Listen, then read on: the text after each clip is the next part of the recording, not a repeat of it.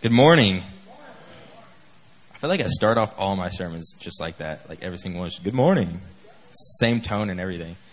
Um, one more announcement uh, before I jump right into it. Um, tonight at five, uh, I think I sent out an announcement. It said five thirty, but we're going to start at five to seven. We're doing a small group for the youth, uh, parents, youth. Parents, get your youth here. Youth, if you are able to drive, come. It's going to be a really good time. Uh, Layla Kirksey is going to be ministering to the girls while I'll be ministering to the guys about what it means to be a man and woman of God. Uh, we're going to split up and get to have a good discussion. It's going to be food. It's going to be a worship. It's going to be a really good time. So make sure you're there. Look forward to seeing you there. I'm excited about that. And uh, yeah, so um, while I was in worship, God just kind of reminded me of this passage of Scripture. Uh, it's Jesus, and there's this boy his father uh, is talking to Jesus, and he's like, "My son, he's uh, he's been possessed by this spirit, this spirit, that's demonic spirit." And um, and Jesus is he has him this conversation with Jesus, and Jesus says, "If you can," said Jesus, "everything is possible for one who believes." Immediately, the boy's father exclaimed, "I do believe. Help me overcome my unbelief." And that's kind of an oxymoron, right? Like, I do believe, but help me where I don't believe. Like, I do have faith that God's going to do this thing, but help me where I don't have faith that God's going to do this thing. And what comes next is Jesus heals his son. So, even though in situations you might be in a spot where you don't fully understand or believe that God's going to do it, there's grace, and God does it anyways because that's how good He is. Because the name of Jesus is one of those names that it doesn't matter the situation, it's more powerful than the situation. And so he's what this is one thing that I pray all the time because I'm such a worrier about everything. I'm just anxious. I'm I'm scared. I uh, and so with school, with friends, with all these things, I'm constantly worrying that I'm not doing what I'm supposed to be doing, or I'm that I'm going to fail, or that I'm going to mess up. And so the, I'm constantly praying, God, I believe in you, but there's a lot of me in me, so help me where I'm already trying to do it myself. Like, I believe that you're going to do it, God, but already help me where there's parts of me that don't, haven't lined up with what I already want you to do. And so, I think that's just the most humbling exemplification of what humanity is. God, we believe you're going to do it, but there's a lot of us that's still human and still flesh. Help us with that part. Help us where our mind doesn't line up, where our, where our flesh wants to take in control of the spiritual aspect of who you are. And what I really want to kind of touch on today. And I'm sorry, my sermon might be all over the place, uh, mainly because I've been all over the place. Uh, it's been it's been a hectic few few weeks, and um, but it's been good. God's been doing a lot of good things. He's been faithful. He's been providing. He's been who He has always been. Um, and it's crazy. He went to Phoenix with me. I thought I was going to leave him when I left here. I thought he was going to stick back in Camden with you guys because y'all are some pretty awesome people. But luckily, he went with me. He meets me when I'm crying in my dorm room at night when I get an assignment that I didn't know I had or something. So he, he's been a good God. Um, what I want to talk to you guys about today is image bearing. About being the ones that take on the image of the righteous God and bearing that to the world. Um, I've been in Phoenix. It's extremely hot there. Extremely hot there. People kind of like try to prepare me. They're like, yeah, it's going to be hot. It's going to be hot. I'm like, I'll be fine. I get there and I'm like, holy heck. Like, what the mess? I'm carrying like water bottles around with me everywhere and like chugging them and it's, it's intense. Uh, it's finally starting to cool down, mainly because I think I prayed for it so many times. Um, and so now I'm back here and now it's cold and I love it. It's great. I'm glad to be back home. I can finally wear jackets and I'm like, yes, this is, this is what I wanted to be back, be back home. And I wanted to be back home, not only for that reason, but to talk to you guys about what God's been talking to me. Uh, speaking of names, the name of Jesus is just powerful, right? Jesus, Savior, Elohim, Yeshua, Adonai, all these names that we, that we speak that have claim and power over the principalities and the rulers of darkness, right? Speaking of names, I'm really bad with names. So if I ever, I felt convicted about this because I forget people's names all the time, even people that I've been raised with, and they'll come to me and they'll talk to me, and I'm just trying to remember their name for the likes of me, and I'm like, okay, it's it's either Deborah or Debbie or Claire. Like I'm just trying to go through all the names. So if I forget your name, know that it is not in the manner of I don't love you or care about you. I'm just really bad with names, and I've I've been wanting to say that every single time I've preached. That has nothing to do with my sermon. I just apologize because I feel bad every time. Um, all right, so now to jump into it, image bearing. So if you go to Genesis 1:27, the scripture says, "So God created mankind in his own image. In the image of God he created them, male and female he created them." So God in the beginning already had a design. He already set you apart from all other creation. He created the animals, the sun, the seas, all these things. And he said, "But I want to do something different with this humanity that I'm going to create. I'm going to create them in my image. I'm going to create them in my likeness."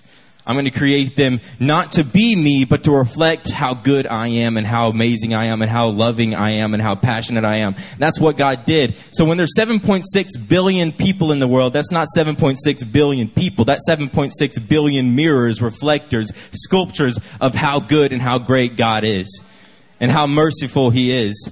So you were created to bear the image of a living God, a creator, a good God, a loving Father. I saw this study once, and the study kind of went into the probability of human existence, of you existing, of me existing, of existing with our flaws, with our hair, with our eyes, with, with all the things, with our parents, with our siblings. It's all these probabilities going into us existing today. And this scientist guy with a weird name, I'm not even going to try to pronounce it, said, Imagine there was one life preserver thrown somewhere in some ocean, and there was exactly one turtle in all of the ocean swimming underwater somewhere. The probability that you came about and exist today is the same as that turtle sticking its head out of the water in the middle of that life preserver on one try. And so he goes through all these calculations, and he basically says the odds of you being alive are basically zero. So the odds of you being alive, who you are, where you are, the way you are, with all the attributes of yourself is basically zero. So that leads me to believe there's extreme purpose in you being alive. There's extreme purpose in you being the, the name you were given, the family you were put in. There's absolutely no possible way. Some people could look at it as a mistake or a mishappening. I look at it as a miracle that God wanted you here today to be exactly where you are here today. So you are purposed by God. And Jeremiah 1 5 says, Before I formed you in the womb, I knew you. Before you were born, I set you apart. I appointed you as a prophet to the nation. So God knows you even before your parents even have a thought about you. So whether your parents think of you, if, if someone has said you're a mistake, if someone friend has said that you, you should never have been here, all these things that people lie, then what the media is saying, I want you to know right now that God never claims that. God says, no, there's purpose before you. Even before you were formed in your mother's womb, I wanted you. I needed you. I had a plan. I had a destiny, and I want you to fulfill that destiny. And that main destiny that God has established you to have is to bear the image of a creator. And so, you have purpose and you have all these things that God has placed before you. So you have gifts, you have you have talents, you have all these things. You can sing, I can't, but you can do all these things that God has ordained you. But the thing is, is if you miss out on the first thing, if you miss out on the main thing, if you miss out on I'm a reflection of God, then you're going to be reflecting something else because you're reflecting something. You're reflecting something. Every conversation you have with somebody, you're reflecting something. Everywhere, every place you go into, when you walk into Walmart, you're reflecting someone. You're reflecting something, whether that be pride, whether that be anger, whether that be be mistreatment, whether that be abuse, whatever that may be, you're reflecting something because God created us to reflect someone. God created us meticulously, planned us to reflect someone. And so that main purpose that we are created to be in is to worship Him and bring glory and honor to His name. So, what does this mean? What does the scripture say about this? Uh, I kind of divided it into three points. So, if you're taking notes, I'm going to make it easy on you. I'm going to give you the three points ahead, and then we're going to dive into them each separately. So, the first point is we are separated. So, we are separated that's kind of the, the downing point, the sad point, but that's the point that all the other grace stories kind of base itself upon. We are separated from who God originally created us and designed us to be or from the fall. that's the whole uh, purpose of Jesus in the New Testament, all these things. So we are separated. Secondly, we are restored. We're restored. It's the, the mercy story. We were restored back to the redemption of Christ. And thirdly, we are called to love and be loved. So we are called to love and be loved. So jumping right into the first one, to we are separated. Now everybody knows the story of the fall. And the fall separated us from the original design that God had for us. And the whole Bible, everything in this book is a rescue story of God chasing us down. Miracle, battles, prophets, all these things fall into the alignment of the story that God wants us. That God wants you that God's willing to send his son to sacrifice himself just so that he could have relationship with you. And so in the story of the fall, if you take notice what the serpent does when he comes is he doesn't try to allocate pride or allocate whatever it may be. He doesn't try to like, hey, I'm going to kill you if you don't eat this fruit. He doesn't try to scare them. He doesn't try to do anything like that. What he says is, if you eat this fruit, you will be like God. You will be one with God. You will be on the level of God. And that in and of itself completely laughs in the face of the entire purpose of creation. Because the purpose of creation was never to be an equivalent of God, but to reflect the Creator. So that's what the serpent did is he twisted that. He said, You were never supposed to be a reflection of a good creator. You were supposed to be on equal level of the creator. And the only reason God has you here is because he's prideful, he's arrogant, and he misconstrued the perception of God in Adam and Eve's eyes. And that's what a lot of media and a lot of and a lot of false prophets and a lot of things do. They misconstrue the conception of God. Because if you look at creation and when God speaks, it is good, He is not speaking it is good because He's finally put something under Himself. He's saying it is good because He has made something to reflect how good He is. So you are good not because of your position, you are good because you reflect something that has position over everything. Because God is so good that He created you to reflect that goodness. And so that's what the fall was. It was a misconception and a and an understanding that we should never be on equal level with God because when we are, everything goes wrong. And God knows that. And so he misconstrued the perception of God. And so what I want to base off of today is a story in the Bible. I'm going to talk on it for a little bit. Um, in Exodus 3, everybody uh, knows this story. Everybody knows who Moses is. Um, everywhere I've gone, every church I've gone to, every small group, they kind of talk on Exodus. And uh, everybody's reading Exodus. I don't know why. I mean, there's got to be something in there. So I've just been reading it myself, like, okay, God, what's in Exodus? I'm like, why is that period there? Why is the before not? Like, I'm just studying this thing, everything. Like, I want to know why everybody's in Exodus. And you know, the main reason I think everybody's in Exodus and everybody's talking about Exodus, especially for me, is because we need to understand we need to fear God. I think we've got too comfortable a little bit with God's position and God's grace when we, and then we kind of put to the side God's divinity. We like the relational part, but we don't have the reverence part. And so Exodus is kind of this mapped out image of God completely exemplifying his reverence and why they should fear him. Not because he's scary, but because I'm so afraid to not go on the plan of God because he's been so good to me.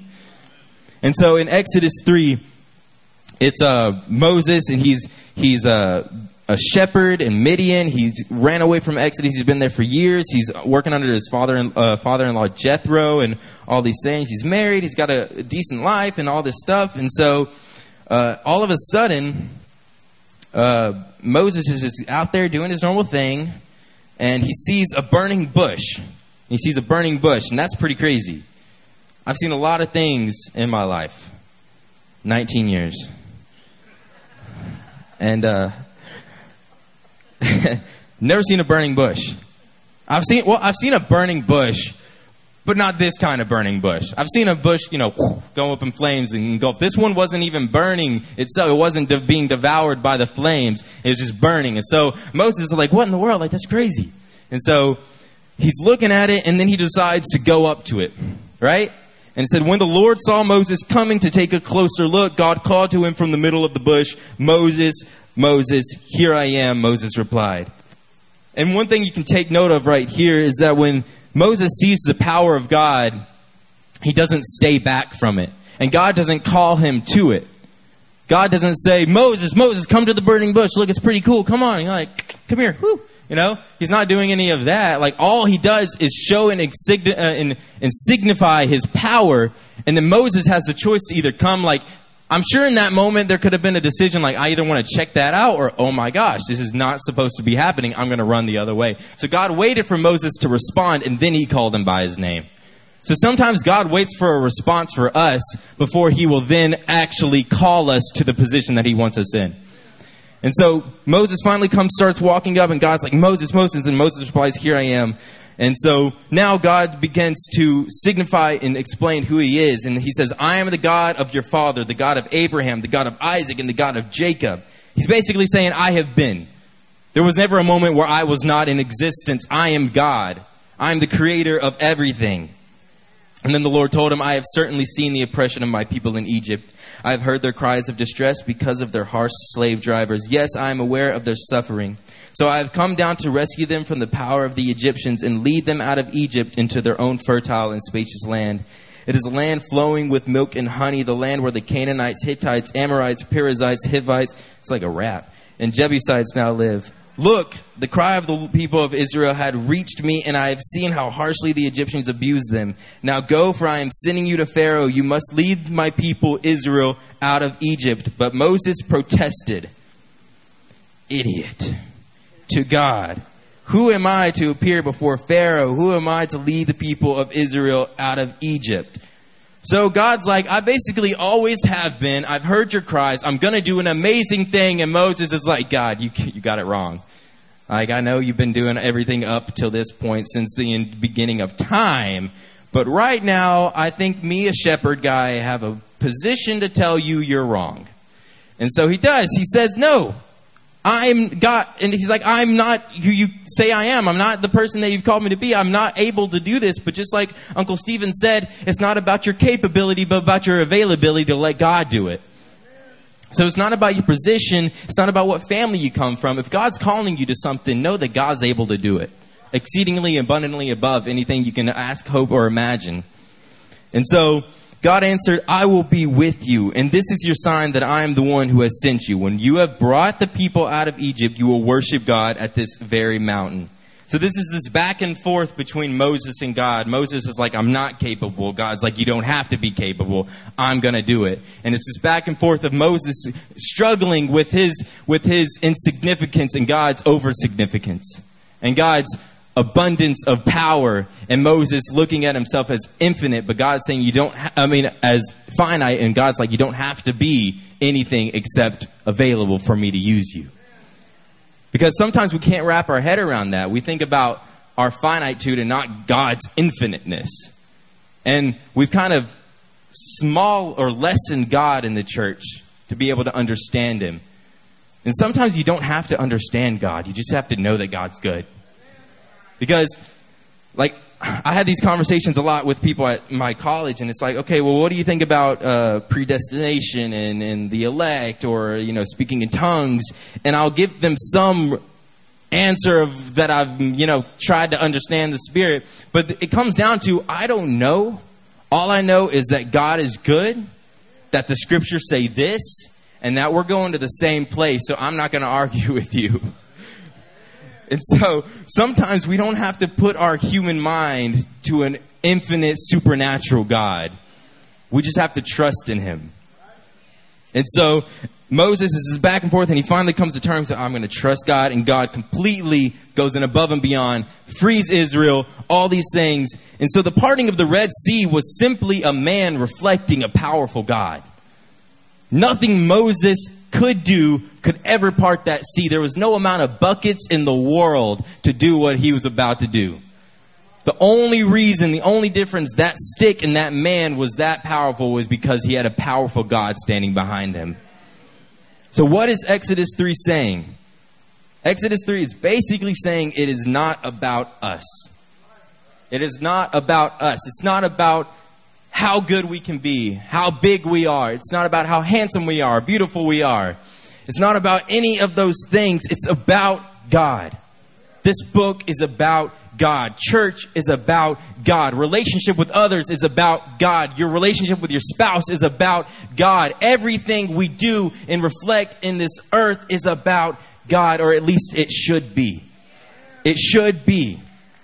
And so, if you want to think about the most perfect example of an image bearer, think about Jesus.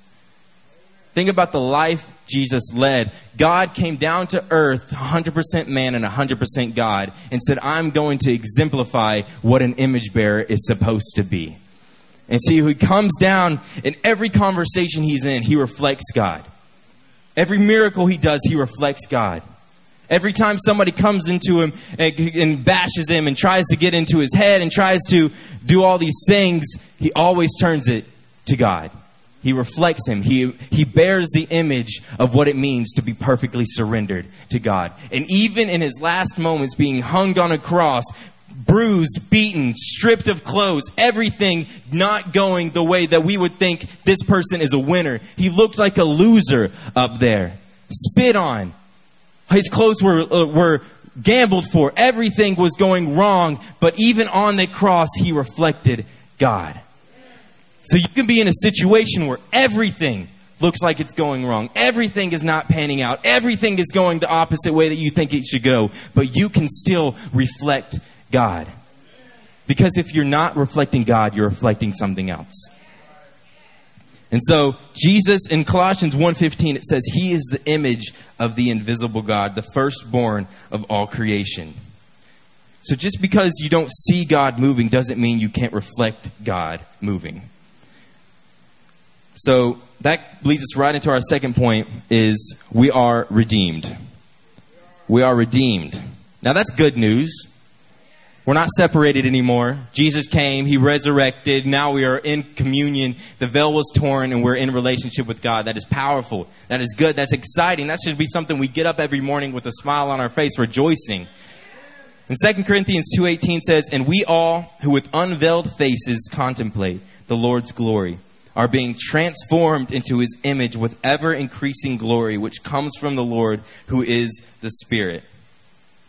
So, one translation says, We are being renewed into his image. So we were separated, but through his Spirit, we are constantly being renewed to come back to that original creation. And that was the whole plan. It says, Jesus said, It is better for me to go so that I can send the advocate in my place. Jesus knew that we needed the Spirit as that renewal, as that cleanser, as that purifier, as that blood tone stain that now we are then brought into relation with God once again. So we are being renewed in His image, renewed to that original creation. So the Lord, through His Spirit, is redeeming us to Him. And Exodus goes, if you read on in Exodus, uh, and I mentioned this in the earlier service, I'm reading through Exodus right now, and it's really good up to a certain point to where you get into all the nitty gritty details of what it took to build the Ark of the Covenant and all these things. And it's like, we use 3,000 square units of acacia wood. And I'm like, oh my gosh, like this is brutal. I'm reading it late at night, and it's like going through 3.5 and all, and all these like different minerals and, and all this stuff. And I'm like, this, and I'm trying to get the wisdom out of it. So be praying for me that I do that uh, and get through it. Um, and so I'm reading all this, and it's all these regulations, it's all these things, it's all these rituals, and, and, and all these things that they God's saying you have to do this in order to be in some way purified or redeemed back to your original point. But all of it is so futile, and it doesn't really work, and they mess it up, and it's all this just crazy stuff. But there was a moment where all barriers were broken in history, and where the words "It is finished" started something new. And an empty tomb filled with nothing completely now fills us with everything we could ever need. You see, having in the church and and studying the church and going to these different churches and, and looking around and seeing how the, the children of God are operating, I've realized something that I feel like I know for myself and a lot of others have gotten off track. Because you see, in church, having the image or persona of Christianity has somehow become more important than being the image of God. So, exemplifying in some way that you're Christian has become more powerful and more important than actually being Christian in and of itself, living it out and exemplifying God. And so, I, the, the fundamental thing that you just got to ask yourself when thinking about redemption, when thinking about being redeemed, is what are you doing with your redemption? What are you doing with our redemption, church? What are we doing to bear the image of God? Does it get us up in the morning and excite us so much that we can't help but say Jesus to everybody we meet? Does it break us down in tears when we sit up here and worship, knowing that we could never in ourselves redeem ourselves or be worthy enough for God, yet He gave everything so that we could be? Everything. This entire book is Him about saying, I want you so much that I'm willing to pursue you, to chase you down, to leave the 99 for you. What are we doing with our redemption?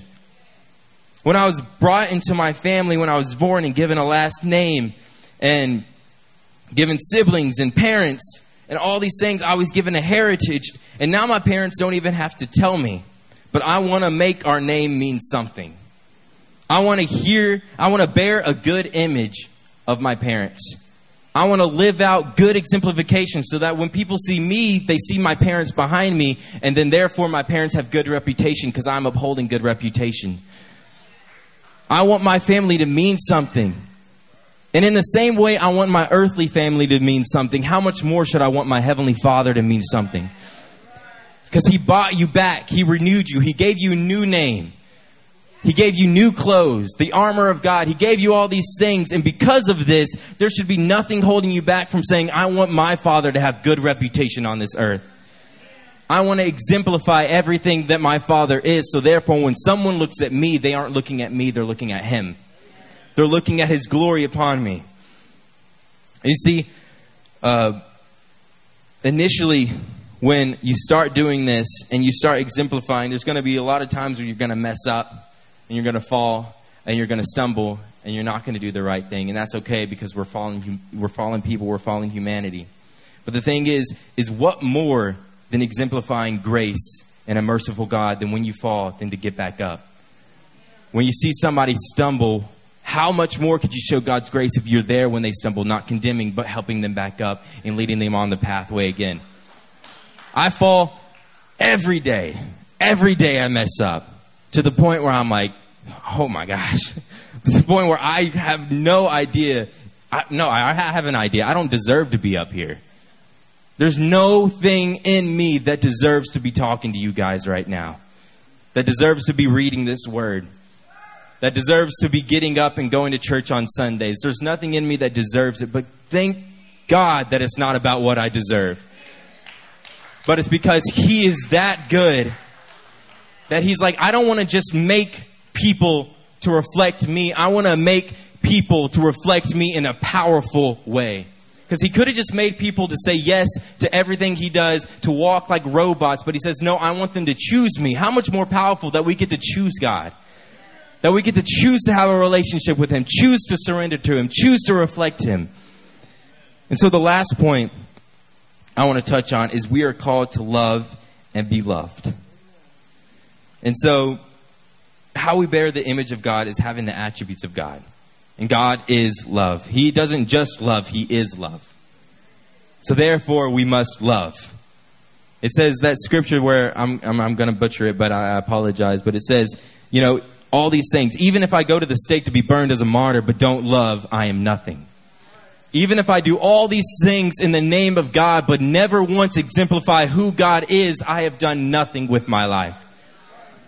So if you are in the church every Sunday, working on the ministry team, working in, you know, on the praise team, whatever it may be. And if you're doing on this, but not once exemplifying the love of God, you might as well not be doing any of it. Because it's not worth not knowing the love of God to do the work of God. Because it's the foundation of everything. We are called to love.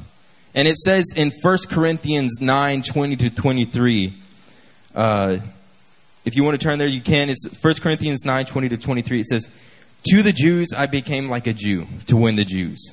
This is Paul talking. To those under the law I became like one under the law, though I myself am not under the law, so as to win those under the law.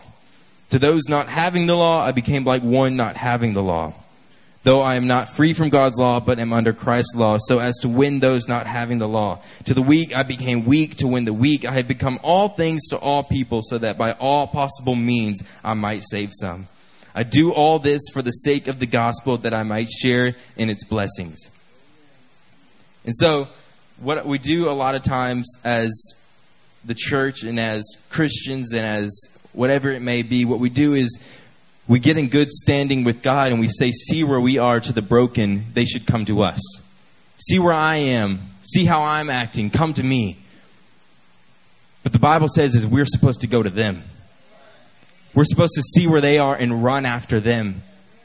Because it's not about entitlement.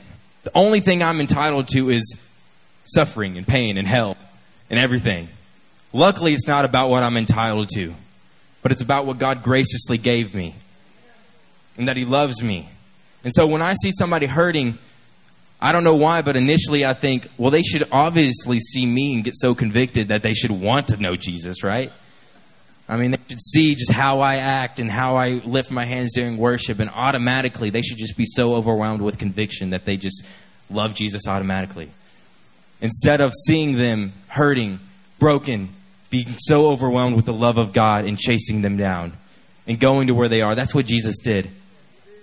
You know, the, the, the healed don't need a doctor, the sick need a doctor. And so Jesus chased after those that he, know, he knew needed him. And those that thought they didn't need him were like the Pharisees. So you're playing one or two roles in this. And think about the story of the prodigal son. The father didn't wait for the prodigal son to get to the get right in front of him and say, "Man, you really messed up, didn't you?" So thankful that I am here to embrace you once again. Come into my home and let me just condemn you all the more. No, he saw him a long way off and he chased him down. He ran to him. Even though he'd made mistakes, he was like, No, I want my son back in my house. I want my son back to partake in what is rightfully his and what is rightfully mine. And so he chased him down. So, in the same way, if you love someone, run after them, pursue them, don't just stand on the sidelines watching God does do what he does, but want to be a part of it because he wants you a part of it. He wants to invite you in. And being at college and seeing all these different types of people from all walks of life. And I'm sure they're looking at me too and being like, that's a weird guy.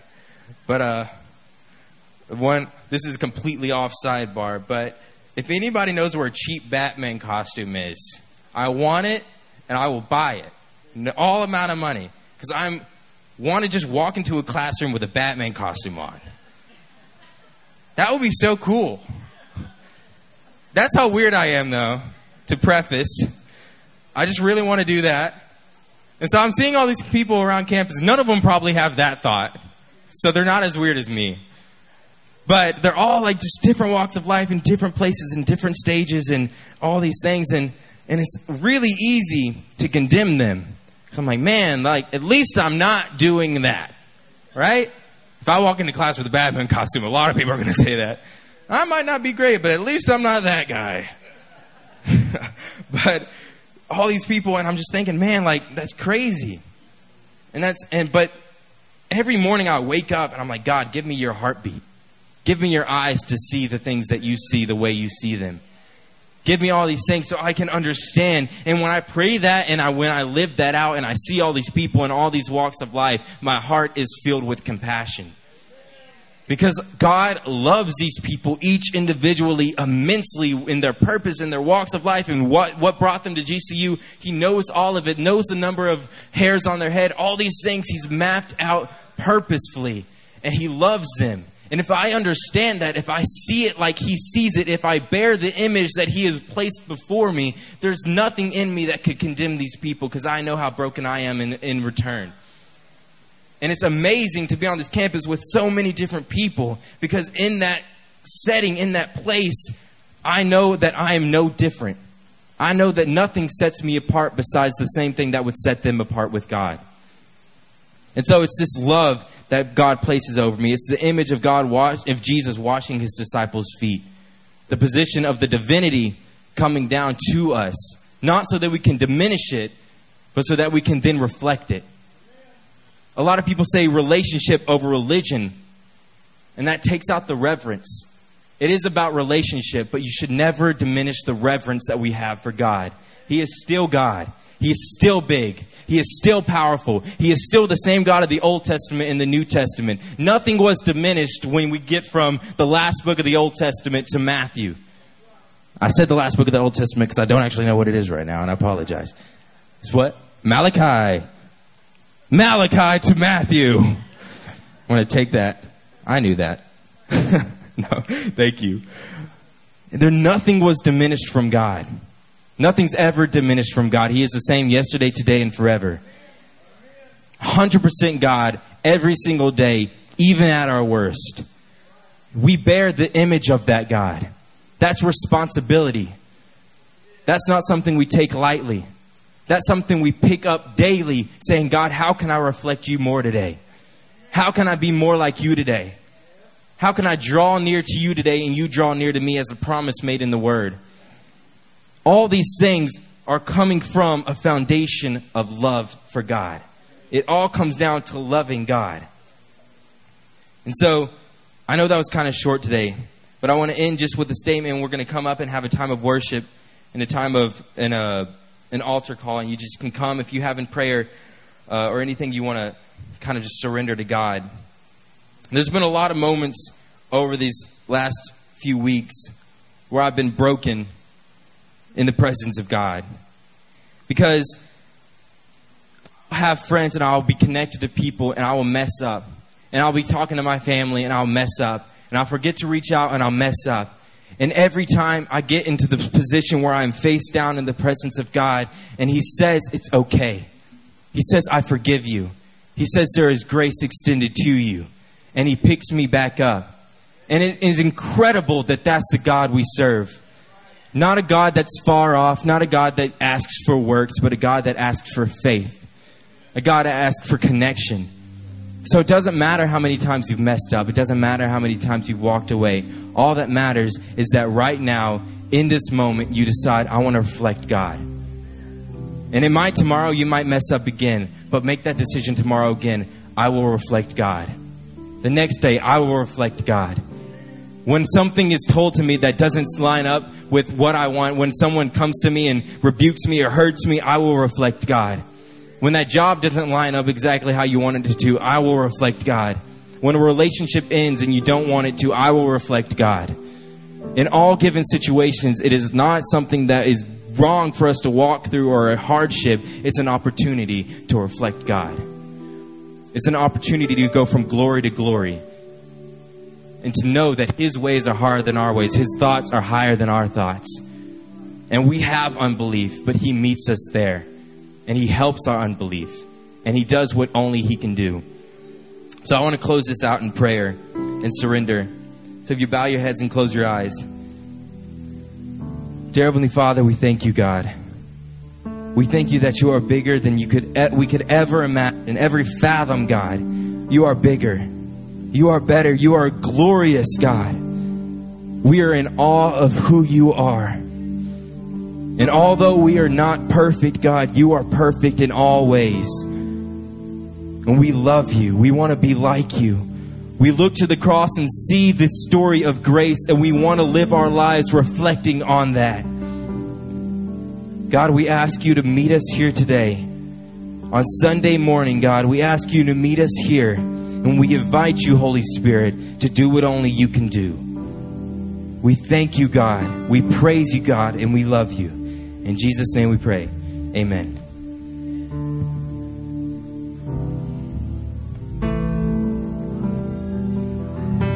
So we want to open up the altars and invite you down to pray if that's something you desire prayer. Maybe it's uh, something that God's been putting on your heart. The Holy Spirit's just been speaking to you during this during this time of a word from Micah, and we just appreciate him so much for bringing the word.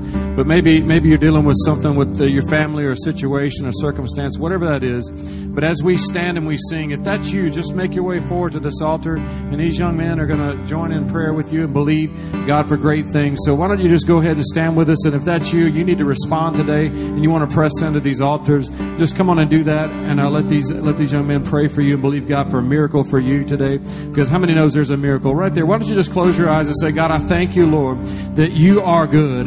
You're working on my behalf for your perfect will, God. And today, Lord, we respond to you. God, we hear your voice. God, we accept, Lord, what you have for us, God. God, because we want what you have for us, Lord. Have your way in our lives. God, we thank you, Jesus. God, we love you, Lord. We thank you, God, for who you are. Thank you.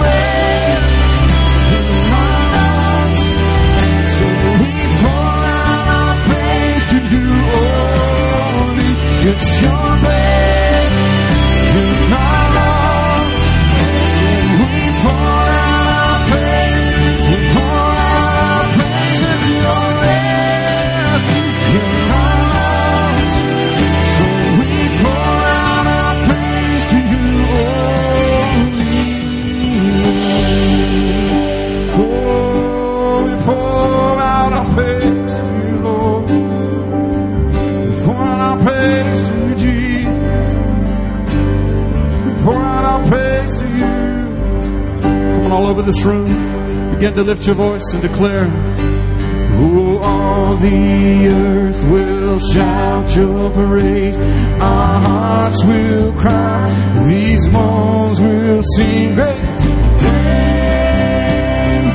are you.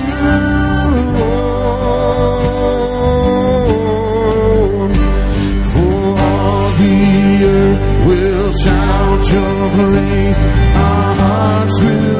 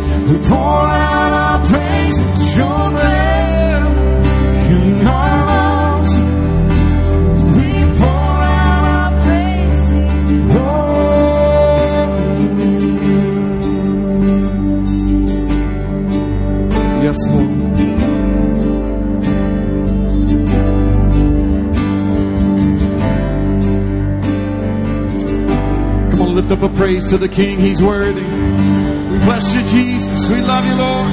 We thank you for who you are. He's a great God. Do you believe that? We worship you, Jesus. Honor you today. We'll praise God to Him. He's worthy to be praised in this place. As we live, as we leave this place today, go with a shout, go with the praise, give God the glory He deserves, thank Him today. Come on, if that's you, lift the praise. Hallelujah, Lord. We thank you, Jesus. We bless you, Lord.